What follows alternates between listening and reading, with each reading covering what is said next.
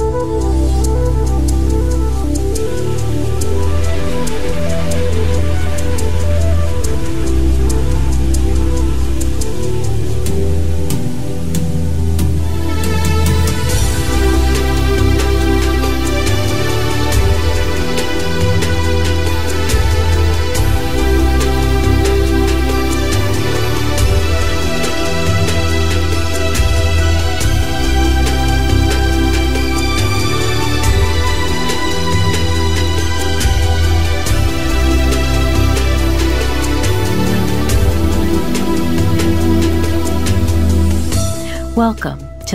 Mac Show, where we will be talking about your feelings, experiences, and pain following the death of a loved one.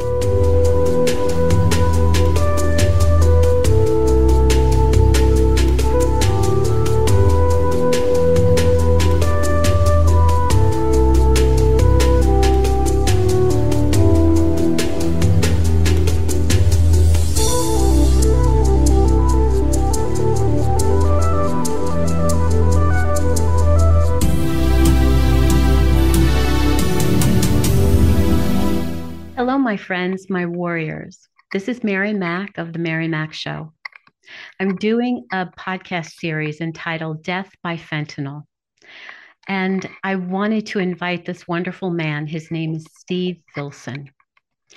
He is the father of Jessica. And Jessica died of fentanyl poisoning on January 22nd, 2020. Is that correct? That's correct. Okay. And he has he and his wife Cherie are now raising Jessica's daughter, their granddaughter. Her name is Elara. I love that name, so unique. And he had been in the Air Force. He was a San Bernardino County Sheriff and also in the police department out in California. He was there for 31 years in the homicide department for 11, homicide squad, and also in narcotics for five years. He is now the secretary of an organization called Void Victims of Illicit Drugs. And there is a website they have called stopthevoid.org that I want you to go visit because there they have developed a wonderful um, documentary called Death on Dead on Arrival. And it's a very powerful documentary, and you really need to go and watch this specifically to teach your children and even younger folks to watch this so they know what's going on with fentanyl poisonings. So today I am honored to have Steve with me. And I thank you, Steve, for taking the time to be with me and share your story about Jessica. Well, thank, thank you for having me. It's a it's a privilege and a to tell people about Jessica. She's uh, she was a beautiful young lady and uh, still in our lives every day, obviously, but we move forward. Yes. Do you tell me about her growing up years, your family life as she was young? Sure. Yeah. Uh, you know, Jessica, it's a it's not an oddity, but it, it wasn't a, a typical family type of situation. When I met Cherie, um, and we eventually got married. Uh, it came with a package, and she had Jessica uh, from her first marriage. And uh, oh, she, okay. Yeah, she was 18 months old at the time, and uh, despised me, didn't like me. Uh, she would she always wanted mom, mom, mom, mom. She would. Always, You're the new person in the in her life. Exactly. But you know the, uh, the the, relationship grew as as uh, most things do. She she adjusted to me uh, finally one day I, I was able to ask her, I said, Jessica, you want to, you ready to go to the store with, with dad? Let's head on down to, you know, to Lucky's or wherever the heck it was and want to go to the store with me. Well, of course I bribed her by telling her she could, she could pick something out for herself. And so we went off on our first trip together going to the store. And that was an obstacle or a, a threshold that, that Cherie finally got to cross over and, and things progressed from there. Uh, when Jessica was, I think she was seven years old, uh, we went through the formal adoption and uh, uh we did adopt uh, Jessica. Uh, she she changed her middle name to Shelby, and so she became from that time on Jessica Shelby Filson. And she was uh, she was a handful. I, you know, uh, she's she's pictured. She's right behind me there with uh, Laura up here on the wall, and over here is a, a, charcoal drawing that was provided of her. She was a very beautiful young lady. Yeah. Uh, very very intelligent, but you know she uh, experienced a lot of emotional issues uh, to growing up. Uh, what they were, the the exact foundation, I don't know. I don't know if I ever had the answer, and I don't know if Jessica ever had the answer. But uh, I think she you know, like a lot of girls and things like that, suffered from some self-esteem issues maybe, and and uh, you know, uh, let boys take advantage of her or whatever. But you know, she she evolved in in her teen years. We ended up having to uh, uh, have her treated uh, at Loma Linda University at the Behavioral Medicine Center there for uh, for some emotional issues and things like that. And uh, it, it seemed to help. Uh, we've got her into a, a, private school. She she graduated from Aquinas High School in San Bernardino, which is a private uh, Catholic high school. Mm-hmm. She she had always been interested in the arts. Uh, she was a, a very accomplished uh, artist when you know with uh, with pencil and, and paints, and um, had, al- had already picked cosmetology as what she wanted to do. She wanted to be a hairstylist. Oh wow! and she also wanted to, you know, tattoos. And uh, if you if you look at a picture of Jessica, wherever you find it, the first one when she was 18, she came home and she had a diamond that was put on her neck right here. She said, "Well, I got my first tattoo," and I thought, okay, well, that's that's not as ominous as I was expecting. So, kind of, you know, that, we can deal with good. that. We can yeah, deal. Yeah, that, that's good, Jessica. You know, let's you know proceed slowly, and you know, but I'm glad you got your first tattoo. she also started cosmetology school at that particular time, and you know, a year later, she got her uh, cosmetology license and and went into hairstyling and things such as that. And as did, uh, you know, her career began with cosmetology, so did her artwork on her body continue. And uh, you can't see it, but uh, I'm looking on her Instagram one day, and there's a uh, tattoo across her forehead right here. Oh my goodness! Said, yeah, it said "shameless," and I I called Cherie and I said, uh, "Just please tell me that's a temporary tattoo." she says, "No, it isn't," and uh, uh, she, um, she Cherie said, "I've done my crying." And uh, I don't know why she would do that, but I, I, think the, the term shameless was was pretty descriptive of her attitude. You know, she she was without shame. She she didn't really care what people thought of her. She she was would try to do the right thing in in, in most areas, and so she identified that as the word that people would always see. Well, now now explain to people why the hell you'd want to put a tattoo on your forehead that's going to see it the rest of your life. But it got to a point to where you know you know, as her life progressed, and, and even up until the, you know, the time of, of her passing, and even after her passing, my thought finally went to, I finally realized that because her whole body, she had tattoos everywhere. And, oh, uh, wow. And uh, I, I, I finally figured out that, you know, her body was her canvas. And that canvas was the tattoos and whatever story those tattoos told. Uh, that was that was on her and uh, I, I wished I wouldn't have uh, complained a lot. And, and you know, uh, who cares? You know that that was her her method of identification and things like that. Um, at the time of her funeral, the, the pastor had asked me to describe what how would I describe Jessica, you know, in one word.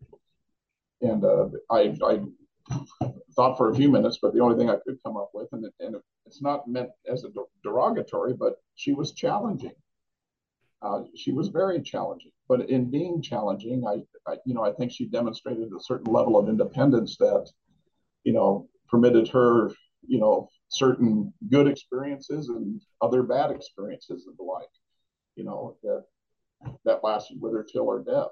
Uh, she had, uh, she was a drinker, you know, she uh, she loved the party, probably did it to excess a little bit too often like a lot of people in their early 20s and, not, and forward from that. And uh, she developed a, uh, a, a little pill problem after the birth of Elara, because uh, during the birth she had an epidural, and apparently the epidural caused some type of uh, lower back, you know, chronic pain. And how that happened, I don't know. I guess you know from the injection or how it's done. Yeah. Uh, it, it, caused some chronic pain issues, of which they subs- prescribed her opioids, you know, and Norcos and, and whatever, to start off with something else and then down to Norcos. And uh, I think that that was her, uh, the biggest obstacle that she had was the, uh, the pills. And, uh, um, you know, moving forward to the day of her death, you know, uh, you know, I, I, was at work as the uh, documentary portrays. And when I would get this frantic phone call from from Cherie, who had gone to her house uh, because we hadn't heard from her. That morning, uh, she was supposed to come, and we were supposed to pick her up and and go get her car. Her car was had a new transmission being put in it and everything, and and she was ready, and uh, she was going to go out and pursue another. You know, she wasn't working at the time. She was she was raising Elara, and her, and Nicholas was doing the work, but she wanted to get back to working and do whatever she could do, and uh, but she didn't show up you know, and so seven o'clock, nine o'clock, ten o'clock, and uh, I guess mothers, you know, she'd sense it, and she goes, well, she either was on a bender last night and was sleeping in with a hangover, or something's wrong. So she Cherie went over there.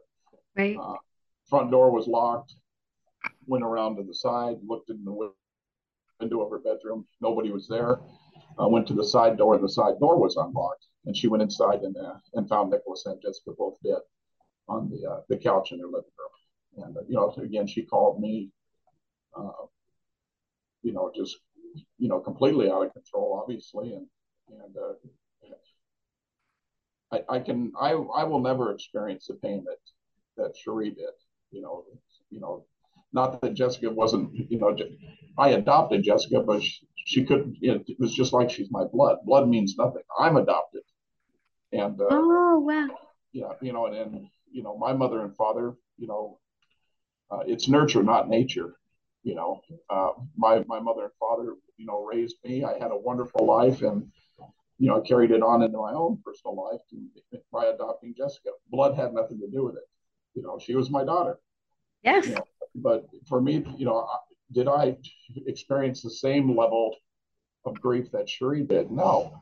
I don't think any man experiences the same grief that their their wife or or partner who gave birth to that child would have. There's there's obviously a, a deeper bond, you know, you know, a, a, physical and emotional bond that a woman has with a child. You know, that's my mind. Maybe I'm wrong. That's just my thought. But no. Um, and I, I, you know, I see the pain with her even to this day. Sometimes, you know, it it, it pops up. But you know, Cherie is a, a very strong person. She was, you know, overwhelmingly, you know, focused on what needed to be done now. Yeah, I'm grieving, but my gosh, at the time she was a she was three years old, not much bigger than that right there. You know? and uh, so we, hey, we not only had to focus on the grief, but there's a, an additional responsibility that came into our lives, you know, with with Elara, which uh, which again, it wasn't going to go any other way. You know, right. she's she's she was going to be with us regardless. out there, and uh, and her birth father uh, is uh, he the birth father was also a Nicholas. He's not involved in her life. He hasn't seen her in six years, but uh, it is, you know, the best thing for her, and and she is flourishing. She's uh, she's in uh, she's going into first grade this year. She was a November baby, so she was a year behind. But uh, she's in Spanish immersion classes in the private. Wow, already, huh? oh my God, she comes home speaking Spanish, and I'm telling her, I don't understand a word you're saying. and Elara, you, you talk about Elara, it, it's a beautiful name. Yeah, I'd never heard of Elara. And, uh, and Jessica loved the planets and things such as that. And, and Elara is apparently one of Jupiter's moons. Oh, I didn't know that either. I didn't either.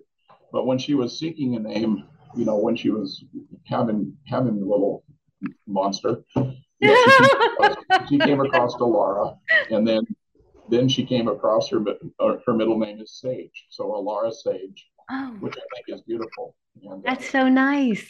Yeah, but you know, uh, we've progressed. Now it's been uh, it's been three and a half years. Uh, so so then Elara was like three and a half at the time. Yeah, yeah. Just uh, she was born in November. She had just turned three in November, and uh, Jessica died two two months later. And uh, how did she deal with this? Like, was she aware of what was happening? Do you think? Yeah, yeah, uh, yeah she and I, I, don't know to what level as a three year old, but she knew mommy, and and uh, she thought Nicholas, uh, her boyfriend, they had been together for going on two years or whatever. So he was really the man figure in her life, and uh, sort of the and the dad figure to her. But she uh, uh she just looked at it. You know, we uh, explained to her that you know, mommy mommy got sick essentially, and she's she she passed away. She died, and uh, Elara looked at it and uh, just said, "Then oh, the, the mommy's on the moon then."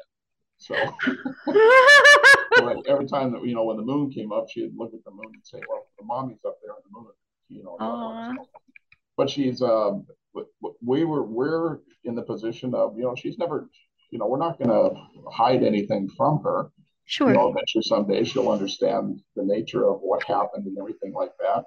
Uh, she she remembers her mom.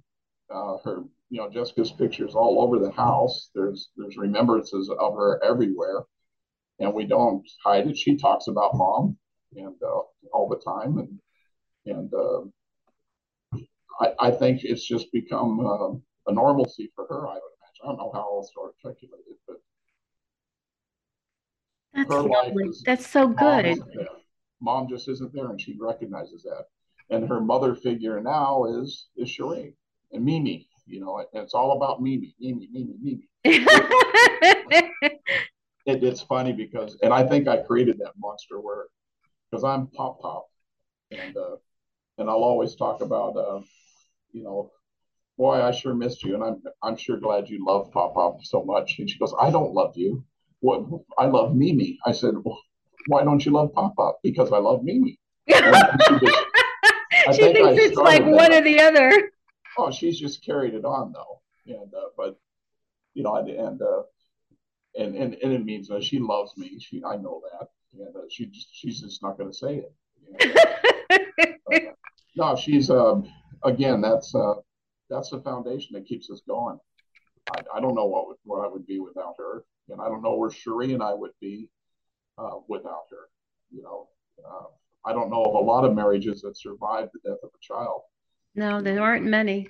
No, there aren't. And it, it takes a lot of work to keep that together. Oh, it is, and and uh, Cherie is, uh, you know, she's she's got her help from a. She has a counselor that she talks to when she needs to, and and uh, she, I, Cherie is just, you know, one of the strongest women I've ever seen. And to to be able to not overcome it, she'll never overcome Jessica's death, sure. but to deal with it on a daily basis and have you know that bit of normalcy in her life that she can. Um, you know, to me, it's amazing, and I, I don't know how she does it. I've told uh, I I give classes now, and you know, from a family perspective, you know, you know how cops are. I don't, you know, a lot of I don't know if you know any police officers or things. Like oh yes, yes, and many homicide detectives. Yeah, we're pretty much control freaks and, and things like that. And, you know, we want things going our way, and if they don't go our way, we, you know, we immerse ourselves in a pity party and and get mad. uh, uh, but I, when I give classes to police officers, I, I use myself as an example and I say, look, guys, this job, you could quit tomorrow or something can happen. You're not going to be there tomorrow. Uh, nobody's going to remember you eventually. Okay. Don't do what I did. I, I, one of the biggest regrets I have, you know, in my life is selling my family down the river for the job. You know, it, the job was always there. Well, I've got this to do. I've got this to do. This is important. That is important. Well, when does the family become important? You know, the, the family should be the focus. And not that it has anything to do with anything other than fact, I guess that's my regret. And, and uh, one of the things I do to try to, you know, to work through my own guilt and woulda, coulda, shoulda, sure. and how I deal with my grief. But, uh, you know, and in dealing with grief, I, I, I do a lot of that woulda, coulda, shoulda. And of course, Dr. Cherie says, well, you know, my counselor says, don't even, why go there? Right. Because there's nothing you can do about it now. Jessica's gone. What you think you should have done when she was alive means nothing other than driving yourself crazy, you know? And I, and I look at it and I think, well, that's pretty smart, you know, coming from you and you and she's a blonde too. So yeah, but no, it is, and it, it's very astute advice. There's nothing I can do, and, no. and by by continually doing that, I'm beating myself up and uh, doing nothing but emotional harm to me. So again, you know, it's uh, it took about a year. Um, but we, we uh, traveled. I think she died in January. I think it was uh, October of that year that uh, I traveled to uh, Columbus, Ohio, at the invitation of uh, uh, Michael Gray, who you interviewed here most recently, and, and, and, such a brilliant man. And uh, he's he's got this issue down to to a science, and he'll tell you that too. So. Yeah, and he's got a, he has a really good plan for oh, educating people nationwide. Oh, which no, is, which and, really well, needs to be done. Well, and, and that's what we started after we, you know, we, we attended this uh, this meeting of bereaved families, you know, and you know ended up meeting, uh, you know, who was then the ONDCP chairman at that that particular time under the Trump administration. He was there. Uh, you know, the, the, the goddamn bishop from, uh, you know, in Columbus, Ohio, was there. He you know, he blessed and gave us a prayer and things like that. And I think, wow. And so, you know, we met Michael Gray along with about 20 other families. And myself, Matt Capilouto, Amy Neville, and Jaime Puerta, you know, sort of became a, this little group from California and uh, started focusing on the advocacy portion of, of where we were going. And uh, in June of 2021, um, VOID was formed uh, by us you know, victims of illicit drugs, um, with the the whole message being, you know, we're not going to arrest our way out of this situation. You know, uh, you, you're not going to put everybody in prison. You know, and so we look at it from a, a, a triangle. You know, three sides. One side is what we focus on, which is education and awareness. And I'm, I don't care what anybody says. I think knowledge is power, and knowledge of what fentanyl is all about is going to be what is going to sway or have people think twice before they they do something, either experimenting with totally agree, or, totally or, agree, or using the drug. Education and awareness. You know that that second part of the triangle is is the uh, you know the uh, interdiction and prosecution, the, the law enforcement side of things. You know we need that. You know people, and particularly people that provide drugs that result in the death, they need a consequence. Yes, absolutely. Our country, well, our country's evolved into something of we don't have consequences anymore. We have a lot of goddamn excuses, but nobody's held accountable virtually anymore. But in the in the position of a death, I think that a person needs to be held accountable. And uh, then that third portion of the triangle is, is treatment. And uh, you know we we've got to come up with some method of treating you know uh, those people that have fallen into the that rabbit hole of addiction and things like that and uh, and go from there. Hopefully, we can avoid people getting to that addiction level with fentanyl. Yes. And yes. keep them alive through our awareness efforts. And again, that's what we focus on. A few months ago, we thought, you know, light bulb came on, and I was happy to hear Michael Gray say the same thing. You know, so it, it, it's perfect that we're on the same page. And being on the same page is associated with experimentation you just can't experiment with drugs anymore. You know, back in the, uh, I'm a, I'm a, we're both a child of the 60s, 60s and 70s. You know, and, and what did you do back then? Most people, you know, were smoking weed or whatever, and, uh, you know, what was the other acid? You know, became yes. something. You know, back back in the San Francisco Haight Ashbury's day. You know, peace, yeah. love, dope. You know, yeah, the L- LSD tabs. yeah, you know, Timothy Leary when he created that. And, you know, there, there wasn't much more. And then, you know, other other than uh, you know, the, the, real serious problem associated with uh, with opiate addiction, with heroin and things such as that. Uh, but other than that, that was it. you move forward 50 years and you know back around 2013 when you know when that new paradigm came into play and and now up to this particular point to where I, I think Michael cited the, the fact that uh, as of about 2020 you're not going to be able to have anything that is probably not tainted with fentanyl. Yes. And, uh, and I, I said to, I agree with you. And I had, I had said that, I had said to Michael, the days of ex- drug experimentation are over. You can't, and it, exactly. And you know, that's, it's sad for the kids now because they think it sh- they should have that option like we did, but they can't. Well, no, you can't. You know, it, it, what's the old cliche we use? You know, if you don't get your pill or your medication from your doctor or a pharmacist here in the United States, a pharmacy, you know, right, pharmacy, you can't use it. Mm-hmm. This stuff, it's just, it's there's just too much. You know, you're, you know, Amy Neville describes it as pill roulette. You're absolutely right. DEA statistics, they're saying 60% of the pills out there are tainted to a level that has that two milligram plus amount of fentanyl in it right. which that two milligram plus is going to be fatal. You know, six out of 10, well, lay out six pills, you know, lay out 10 pills there. Well, which six are the bad ones and which four are the good ones? That's the problem. You don't know. No, you don't. Back to the education and awareness. I still think that only the most effective method of harm reduction is knowledge. And yes. you give people that knowledge, and uh, we go from there. You know, we, we talked about, you know, what happened in 2020, the old pandemic. Okay. Well, how far how far are you supposed to stay away from somebody? What's the answer? Six feet. Six Wasn't that it? And what are you supposed to have on your face? A mask. A muzzle. Okay. Yeah, exactly. You're supposed to. My point is, that education and awareness was ingrained into the American public. You have to wear a mask and you have to stay six feet away from people so that you don't become infected with this terrible disease. Okay, that's great. Well, where's the education and awareness that that's common knowledge that people have to stay away from fentanyl? That this illicit fentanyl is out there.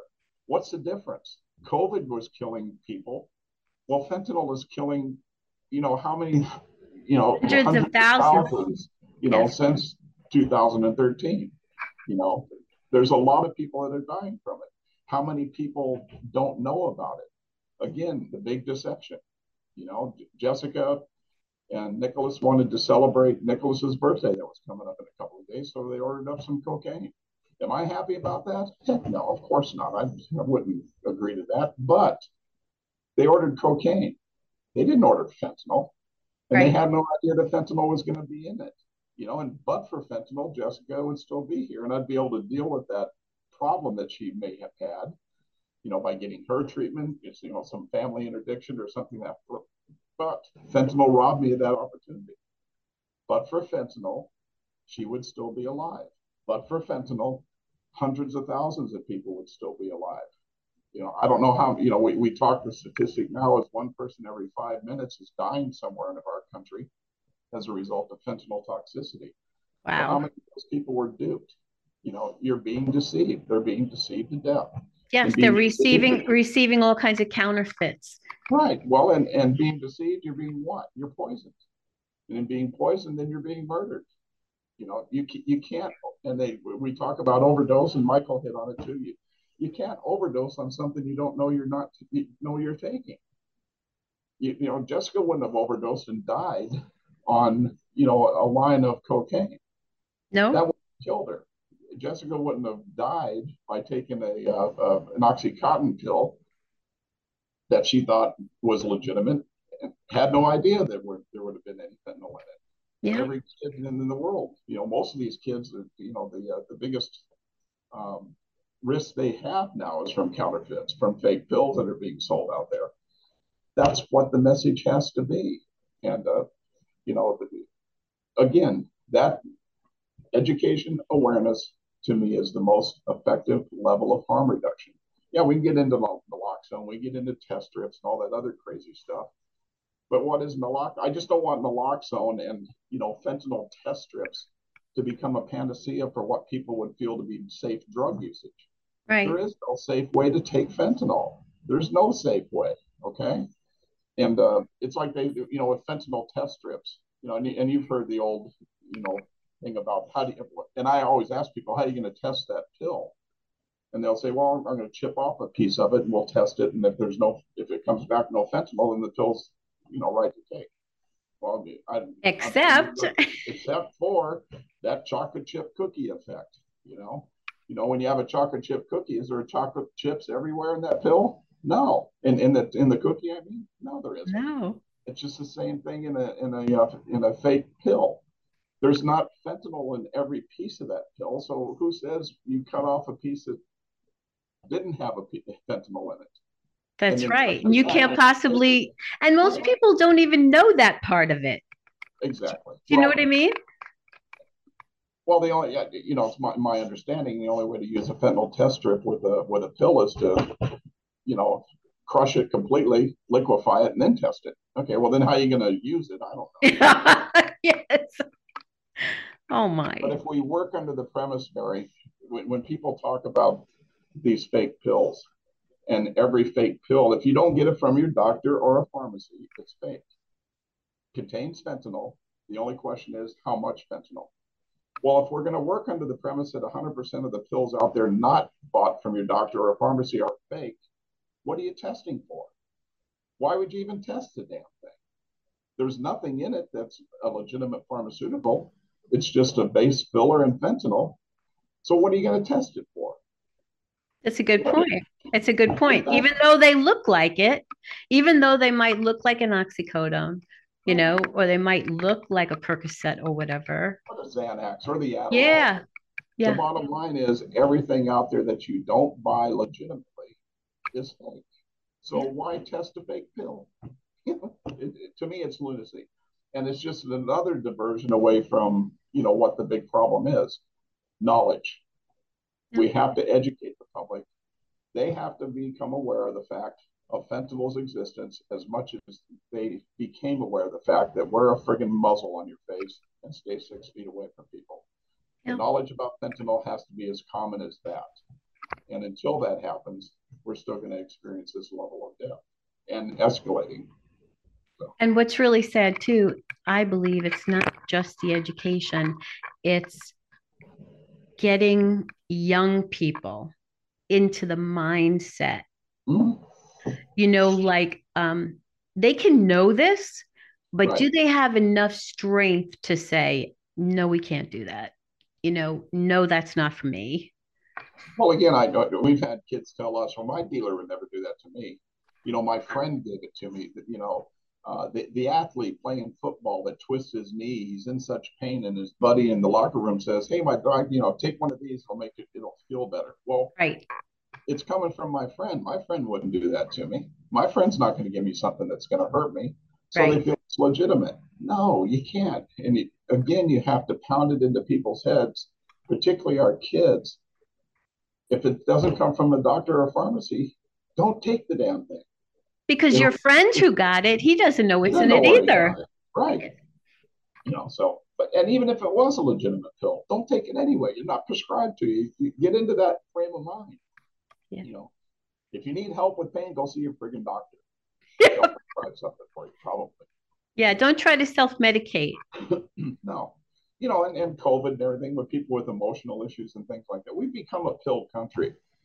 You know, we, we become a country of medication. Instead of working it out, instead of doing whatever, well, here, take this pill. It'll make you feel better. Okay. Well, we hopefully somebody will get away from that type of attitude and, and understand that not everybody needs a drug to cure their ills. Yes. I don't, I don't, you know, I, hell, I, when I'm sad or if I'm mad or whatever, uh, give me that anti-mad pill, okay? You know, I need something to take me out of my depression. Nah, you, you think it out. You try to do something instead of looking for some type of pharmaceutical answer to your problem. So. Well, I'm a big proponent of uh, homeopathics. Uh-huh. Yeah. And uh, they've helped me a great deal, yeah. you know, in my adult life. And I'm grateful for them because uh, when I've had, um, I had an accident many years ago and um, I have pins all over from flying off the back of a motorcycle. It was the homeopathic medicines that really, really contained the difficulties I was having. I mean, right. pain, like just trying to turn me over to mm-hmm. you know change the sheets was like uh, I mean, agony. And so I used homeopathics that help with nerve pain on a high on a high dose you know? And and others for the shock of my body when i hit the pavement and you know there's so many. And and even they even have one that knits together bones and tissues. And it's amazing. Yes and i healed so much faster because of, of all of that. And so i you know i'm an advocate for homeopathics and to learn what it's all about and what it can do for you and go to a, a really good doctor a homeopathic doctor who knows their stuff. And um, yeah. Most people don't even know what homeopathy is. No they don't. They, they should look into it because there are alternatives. Yeah and it's different than naturopathy you know? Right. It's homeopathy. And there was a time years ago you know over a, a, century ago when we had homeopathic hospitals in this country. And the ama you know kept pushing everybody away because they wanted you to go on pharmaceuticals. Oh yeah. Well well they may not have but the pharmaceutical companies wanted you to. Mm-hmm. which i just I, you know i drove myself crazy and i watched Dopesick once again last week. And then there's this new one called uh, painkiller that Netflix put out. Okay. And it's another spin on the Sacklers. But if you want to really get pissed off, watch that one too. But, oh, I saw the I saw the uh, coming attractions of it. Yeah, it, it, it was it, a lot about OxyContin. Yep, it's all about the Sacklers again. Oh my goodness, I. Well, so you know, uh, you know, again, you got to get back down to we we got to learn how to treat the problem too with addiction when it comes to that because yeah know, the stigma of addiction, I think, is one of the obstacles to us attacking this problem.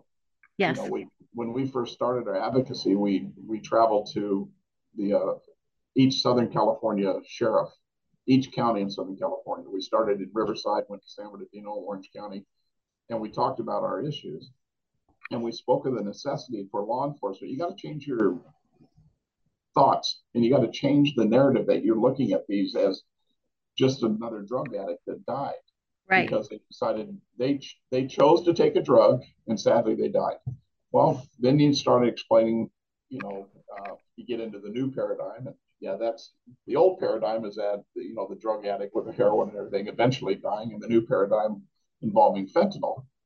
And you you have to show them to where it's not an overdose with people just dying it's you know you get down to the deception, the poisoning, and all that other type of stuff. And law enforcement in Southern California, and I think throughout the nation, there's they've got it now. Except I don't know how they're going to deal with it because you know everybody you know that each one needs to be investigated like a murder. Well, they you don't have the resources that I'm aware of. I right. You know, if you had 60 people that died in the city of San Bernardino last year because of fentanyl poisoning, you're going to handle each one of those as a homicide. That's that's an additional 60 investigative teams that are going to have to roll out and do their work. Right, well, 60 new cases in one year well, is a big deal. It's a very big deal, particularly when it comes to murders. You know, in homicide, uh, there's a lot of you know methodical uh, processes that come into play when you're investigating murders. You know? Yes know, we just don't have the resources because you still got the same murders that are going on too. And you just got the same crimes that are going on. Again, yep. back to education and awareness.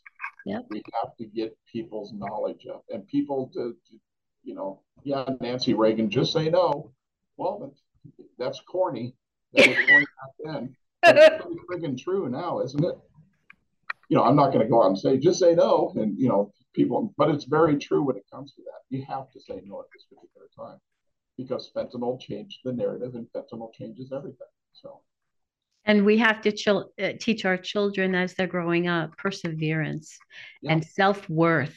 Yes. yes. You know, all the all the emotional tags that a person needs to have enough strength to realize this is not good for me. no. you know and and they might know everything about the drug and that it could kill you but do they have that kind of perseverance do they have that kind of you know to stay away from those folks to stay away from that possibility you know that, that that first person that you know the, the poor addict when they you know why, why are people using drugs number one you want to change your your emotion you want to help you want to feel high okay yeah. well once you become addicted, you're not you're not trying to be, deal with being high anymore. You're trying to deal with you being friggin' sick every morning when you get up, and sick throughout the day. So you're not treating an addiction; you're treating a sickness. Yeah. I got I take care of that sickness by going out and finding that drug of choice that brings me down and levels me off for that period of time. Then when that wears off, I got to go find another kid. You know, but it's horrible. It's it's like the schools. I'm working. I work at a charter school here in San Bernardino and uh, what grades? High school? Uh, six through 12. Okay. Yeah, you know, we only have just about 400 students, and we teach the fentanyl awareness to them. We uh, they've seen Dead on Arrival. They've they've heard my story. They've heard Jaime's story, Amy's story. Matt Capelouto came up here when we were still working together, and he and it's it's a resounding message to them, and they get it. But there's all go to a public school and you know what happens when uh, oh your kid's not paying attention? He's not doing his work. He seems bored. Well what does he have? Oh he must have attention deficit. He's adhd so what do you want to do? Well we need to get him some help with that oh here take this adderall take this ritalin take this strattera take this that and the other why don't we just start teaching ways for kids that here's what you have to do here's part of your responsibility we got to study. We got to do this. We got to do that. We got to get away from this friggin' medication society that we've had. Yes. And that's that's not going to happen. I'm uh, I'll be 70 next year. I always tell people I'm in my last trimester. Thank you very much. I, you know, I, I, I tell you know I joke that I I tell God sometimes I go to bed and I look up and I say, okay, God, I'm ready. Go ahead and take me. And then I wake up the next morning and I thought, damn. You know, it's not my time yet. No, it's not. And I and I, I and I joke about that. I got to stick around at least another, you know, 10, 11 years because I got to take Elara to her prom. Aww. Whether she wants me to or not. not but that that's what it's all about. That's what it's all about, Mary. And uh, you know, we're we miss Jessica every day. We think about her every day. I wake up and there's you know a framed picture of her sitting right there, and she's staring down at me. And, and uh, you know, throughout the day, you think about her, you know, and but you know that you have to move forward. And uh, Cherie deals with her grief in her way. I deal with my grief in my way. And uh, the biggest way that I deal with it is advocacy and uh, trying to spread that message. And and I tell people, you know, we it, uh, it takes about 50 minutes for our presentation we give a 21 minute documentary. People watch Dead on Arrival. We'll show a PowerPoint if we want to, but typically uh, I just want to go right into that Q and A session with people, and uh, yeah. And you open it up for questions and, and I explain to them there's nothing you're not going to shame me, you're not going to hurt my feelings, and uh, as a matter of fact, this advocacy and Jessica's death is her legacy. Uh, her legacy is saving lives, and I don't want anybody else to have to you know, go through what my wife did by walking into their children's home and finding them dead or going to your bedroom in the morning and finding your child dead. It, it, it's just, it's just something that you can't even, you know, consciously uh, digest having to experience. But every five minutes somewhere in our country, somebody's doing it. And the sad part is that we're not supposed to bury our children. Nope. No, They're supposed no. to, we're supposed to go before them. And yeah. that, that whole thinking is hard.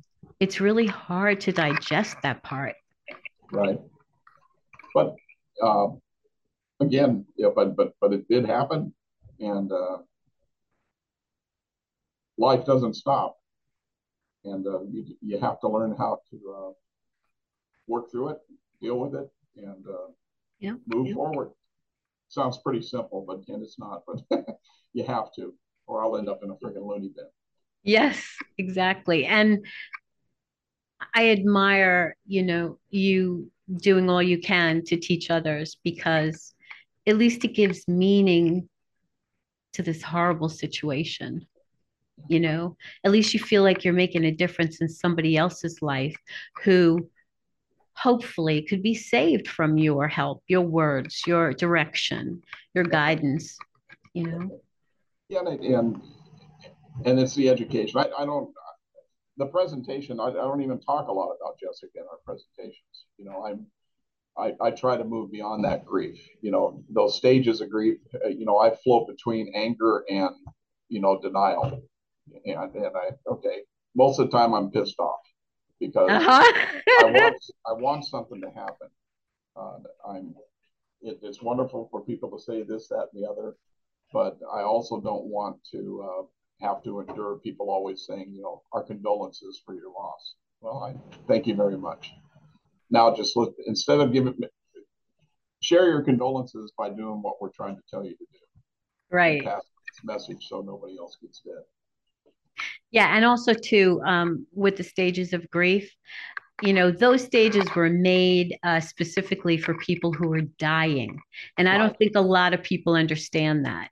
So yeah, the stages those same stages for a bereaved person is like a roller coaster. Sometimes oh. i feel this one sometimes i feel that one. Oh yeah. Like i say i i, I anger denial. And uh, that's where i float most of the time so you know but again, you, you just uh, you just move forward and not not try to focus on anything other well, than moving forward. well, thank you for all your advocacy work and in honor of Jessica. And my best to you, Cherie, and the little one. All right. And she's very fortunate to have her grandparents with her. One day she'll understand that better. Well, we're, we're fortunate to have her. That's, that's yeah. And thank you for your work you know, everything that you're Thank doing, you. trying to get this out and and, uh, and keep staying awake at two in the morning. You'll see yourself on YouTube again. So that was really a surprise. That's awesome. That's a good deal. no, thank you too, Mary. I appreciate everything. And if there's anything we can ever do for you, you know how to get a hold of us, and we'd be more than willing to do it. Thank you, Steve, so much. And I just want to remind everybody please go see the documentary Dead on Arrival. You can go to stopthevoid.org, stopthevoid.org. And as for me, it really helps us in the algorithms if you would subscribe, like, and share. Tell us your comments on what you heard and what you've learned. And we'll see you again on the next episode. Have a great day.